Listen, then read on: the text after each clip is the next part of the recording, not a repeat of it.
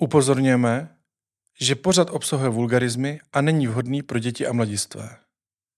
Proto nejdříve připoutejte své děti pevně k dětským postýlkám a až potom stiskněte play. Ahoj. Ahoj. Já tady vítám Mílu Bakčera. Doufám, že jsem to řekl správně. Řekl si to správně. Teď jsme to tady řešili a vítám všechny posluchače i diváky. A dneska se s Mílou to bude taková speciální epizoda, protože Míla to je muž nečekaných možností a, a ikona v, v jistých věcech. A dneska to bude vlastně dvojdíl natočíme, protože když jsme uh, dělali přípravu, co o všem všem chce, chceme bavit, tak uh, já, když jsem na tu přípravu koukal, říkám, tak to nemůžeme do hodiny dál, takže teď nás čeká první díl. A to bude, já jsem to pracovně nazval piercing a jiné ozdoby mužského těla, ale trošičku se nám to možná sveze i do nějakých třeba uh, hraček pro kluky, konkrétně třeba i hrače, které se týkají... Jako autíčka, tak. Jo, no. intimních míst. A pak bude druhý díl, to rovnou takhle jako nalákáme v úvodu, a druhý díl bude víc o Hell Events, říkám to mhm, správně, mm-hmm, Hell Events, správně. protože to všechno zastřešuje vlastně Hell Events, ty eventy, o kterých se budeme bavit, ale už nebudu dál spojovat, to necháme na druhý díl. To je dobrý tak. plán. Výborně, tak jo.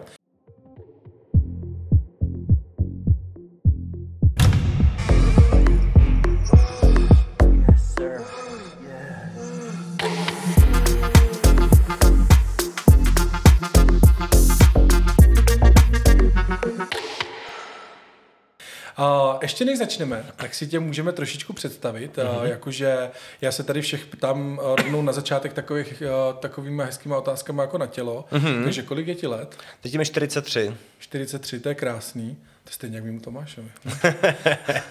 Pak se ptám, pro Janskoho to není vůbec žádný problém, ale vždycky říkám, že kdo nechce, nemusí odpovídat. Jak se identifikuješ? No, tak identifikuju se jako Bůh, že jo, to říkám tak jako velmi skromně, ale kdybych to jinak, tak si identifikuji jako muž. Aha, identifikuji aha. jako muž a mojí pohled sexuální orientaci bych asi označil jako heteroflexible, protože byť jako primárně mám moje partnerky, mám part, jako partnerky jako se ženský, tak samozřejmě občas tak jako koketu trošku s chlapama, ale tam to nemá ten sexuální poton ještě. Aha, a jaký to má potom, že jsem tak smělý? Mm, užívám tam třeba bolest, jakože víceméně v té formě jako, jako toho sadismu, co, co, jako, co rád vyvádím, tak tam je tě vlastně jedno, jakou má ten člověk, jaký má ten člověk pohlaví. Mm-hmm. A v nějakých situacích samozřejmě třeba, nevím, bohužel Geo, což je takový můj dlouholetý partner, se kterým jsme roky vystupovali a nejenom vystupovali, tak tam to má samozřejmě i takový osobnější náboj. Mm-hmm.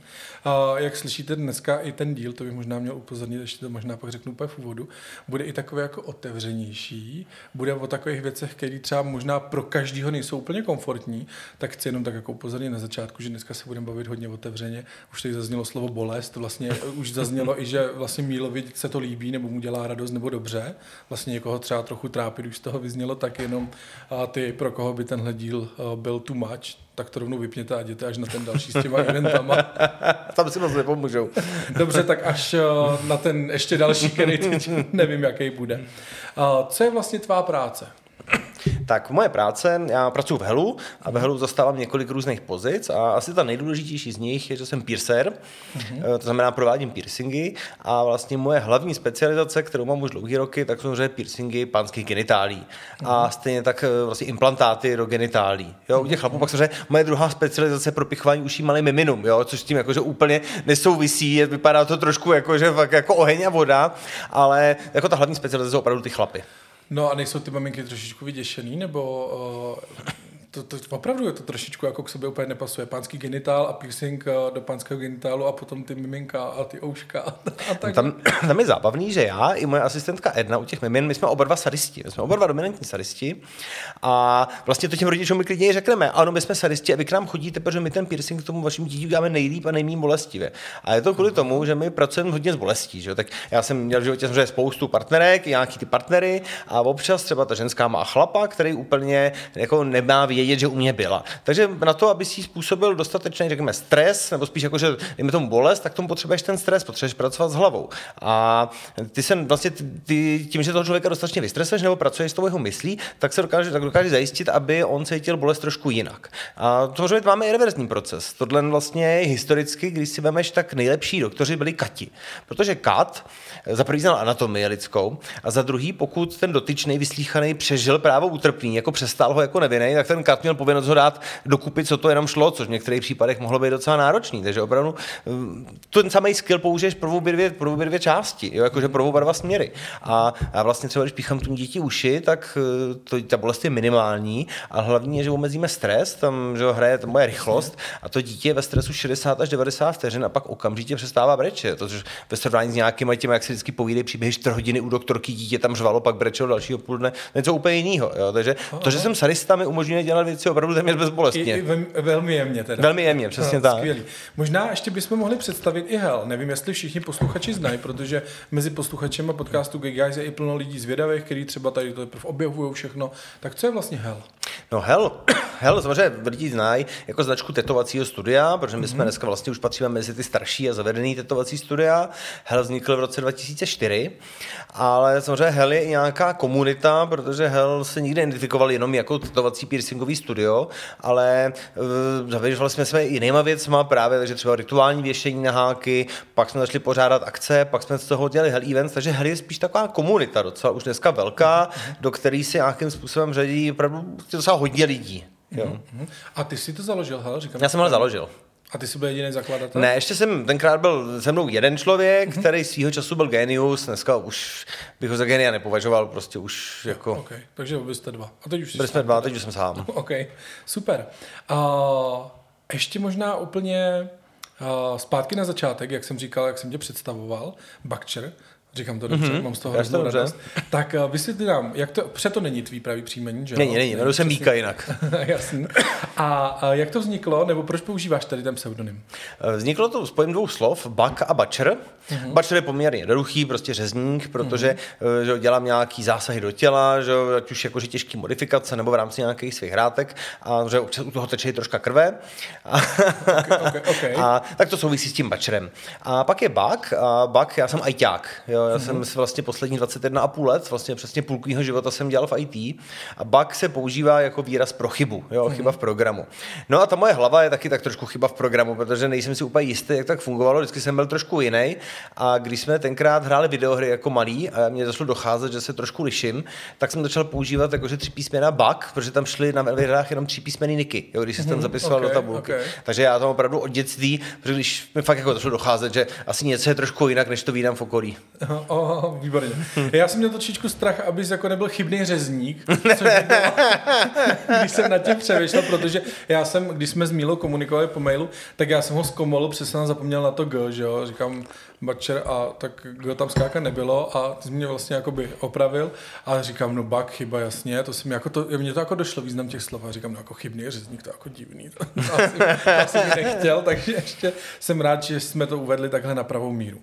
A co se týče toho programu nebo toho tématu dnešního podcastu, tak by to měl být za mě třeba piercing mm-hmm. jako první věc, pak se budeme věnovat ještě beadingu, říkám to správně. Mm-hmm, to správně. Super. Já jsem s tou výslovností občas trochu, uh, trochu nervózní.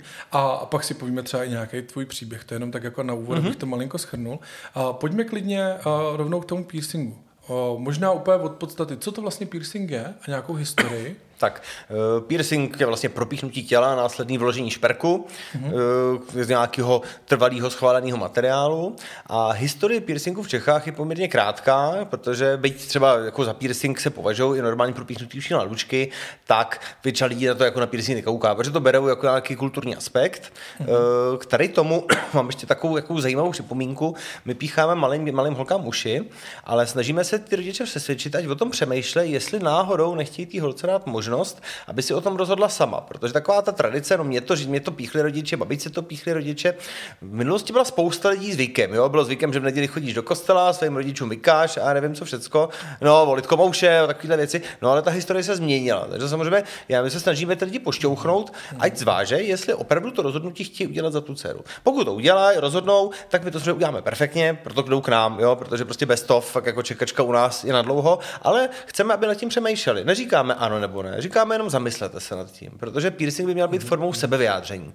A pokud jakože někomu nařídíš, ať se sebevyjádří, teda jako tady tím způsobem, tak je to takový jakože trošku Severní Korea, ale jo, jakože svoboda já si myslím, že to v naší kultuře bylo hodně eh, zakořeněné to sebevyjádření, kdy vlastně tvé sebevyjádření za tebe dělal někdo jiný rodiče. Je to tak, uh, no. Manželka, často, že Zeptám se na svůj názor, že jo. A, a tak podobně, takže eh, to zase není nic proti ničemu. Z Není to nic proti ničemu, ale pohledu. někdy není špatný jako zase- přemýšlet. Když je ta čekačka dlouhá, aby vlastně stejně dřív, než se dočkají, nebyli plnoletí. No, to, no ne, tak pak, že jak se říkáme, počkejte si do těch 6 let, 6-8 let, než si řeknou sami. Jo. To jako už ty holky si řeknou v šesti letech sami. Jako. Řeknou si sami, samozřejmě okay. někdy pak v tu chvilku, jakože se dohadujou, chci to, nechci to, teď tam chce, přijde na místo, vidí to křeslo, tak zase nechci. Takže já nemám nic proti tomu píchat jako nemluvněta, dělám to prostě rád, je to zajímavá a dobrodružná práce, ale to, ale jsem proto, aby ty rodiče prostě přemýšleli. Ať to klidně udělají, ale nad se nad tím, pardon, ať se nad tím aspoň zamyslej. OK, OK. Uh, takže piercing vlastně teda propichování, propichnutí těla a nechání trvalýho, trvalý.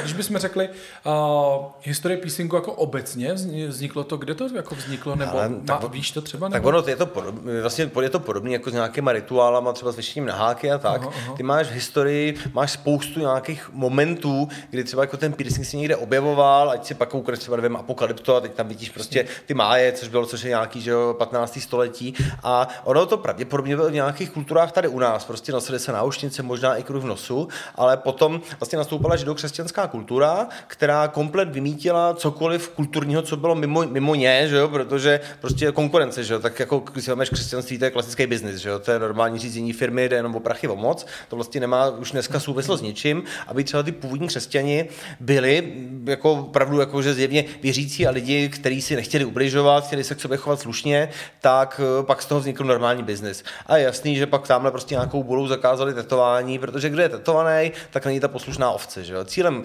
většiny takovýchhle masových náboženství je udělat z těch lidí poslušný ovce. Takže v naší kultuře to pravděpodobně bylo, pak to zmizelo z té kultury. A eh, piercing zmizel hodně. Tetování se drželo mezi námořníkama v nějakých různých kulturách, jako opravdu furt přetrvávalo a ten piercing vymizel. Nebo v lochu se tetovali. V lochu se to tetovalo taky. takový- to- to vždycky, Tam se se- dělá i beading, k tomu se ještě dostaneme. Ježiško, ta, že jsme to vždycky jako, nebo já to tak jako z dětství možná měl trošičku spojen, že vlastně jako ty, co byli zavřeni, byli potetovaní. Tak se to říkalo, mě to tak Říkalo taky rodiče to? řekli, Aha. protože že já jsem taky narodil za to táče, takže taky jsem to vnímal, jako měl jsem to v té výuce, jako že tetovaný jsou ty z basy, že jo, ale hm, dneska už to tak neplatí.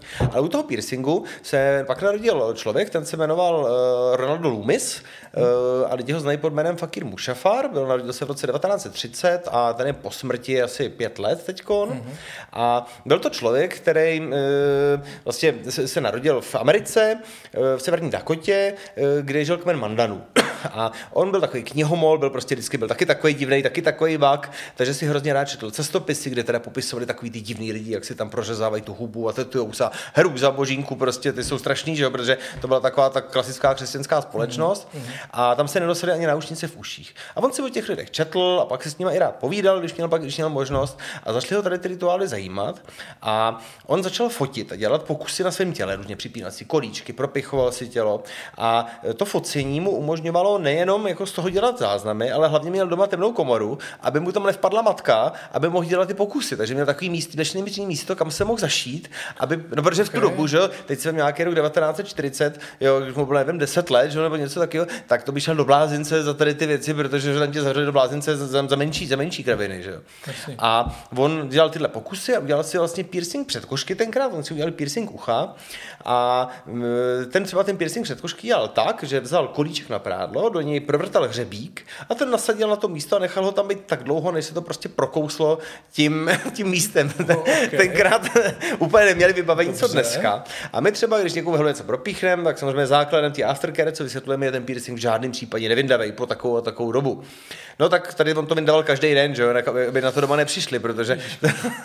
a tak třeba piercing před košcem měl opravdu až do smrti, ten původně měl tam původní měděný kroužek, který se to možná updateoval e, za, za, za, za, ty roky.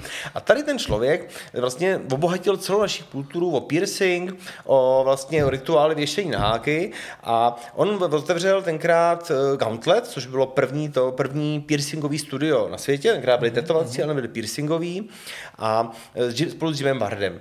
A vlastně bylo to nejdřív prostě vyloženě pro gay komunitu, protože prostě buzny byly takový nejprůraznější v tady tom, jo, že prostě byli nejotevřenější něčemu dalšímu, pak už to byla BDSM gay komunita, pak byla BDSM komunita všeobecně, pak to byli pankáči, pak to byla Britney Spearsová, že jo, a pak dále, že jo, pak už jsme to byli my, jo. Ale když si, když si Jsme třeba dost pozadu všichni teď, jsme protože dost už to poz- má i Britney. Teda. Už to mají. A Britney to měla Já vím, já vím, já vím. Člověk se zaposlouchá a najednou to někdo takhle přeruší. A přitom jsem to pořád já, Martin. Nezoufej, celá epizoda je na portále Forendors. Stačí kliknout na odkaz v popisku. Je to rychlovka a hned můžeš poslouchat dál. Těším se na tebe na Forendors.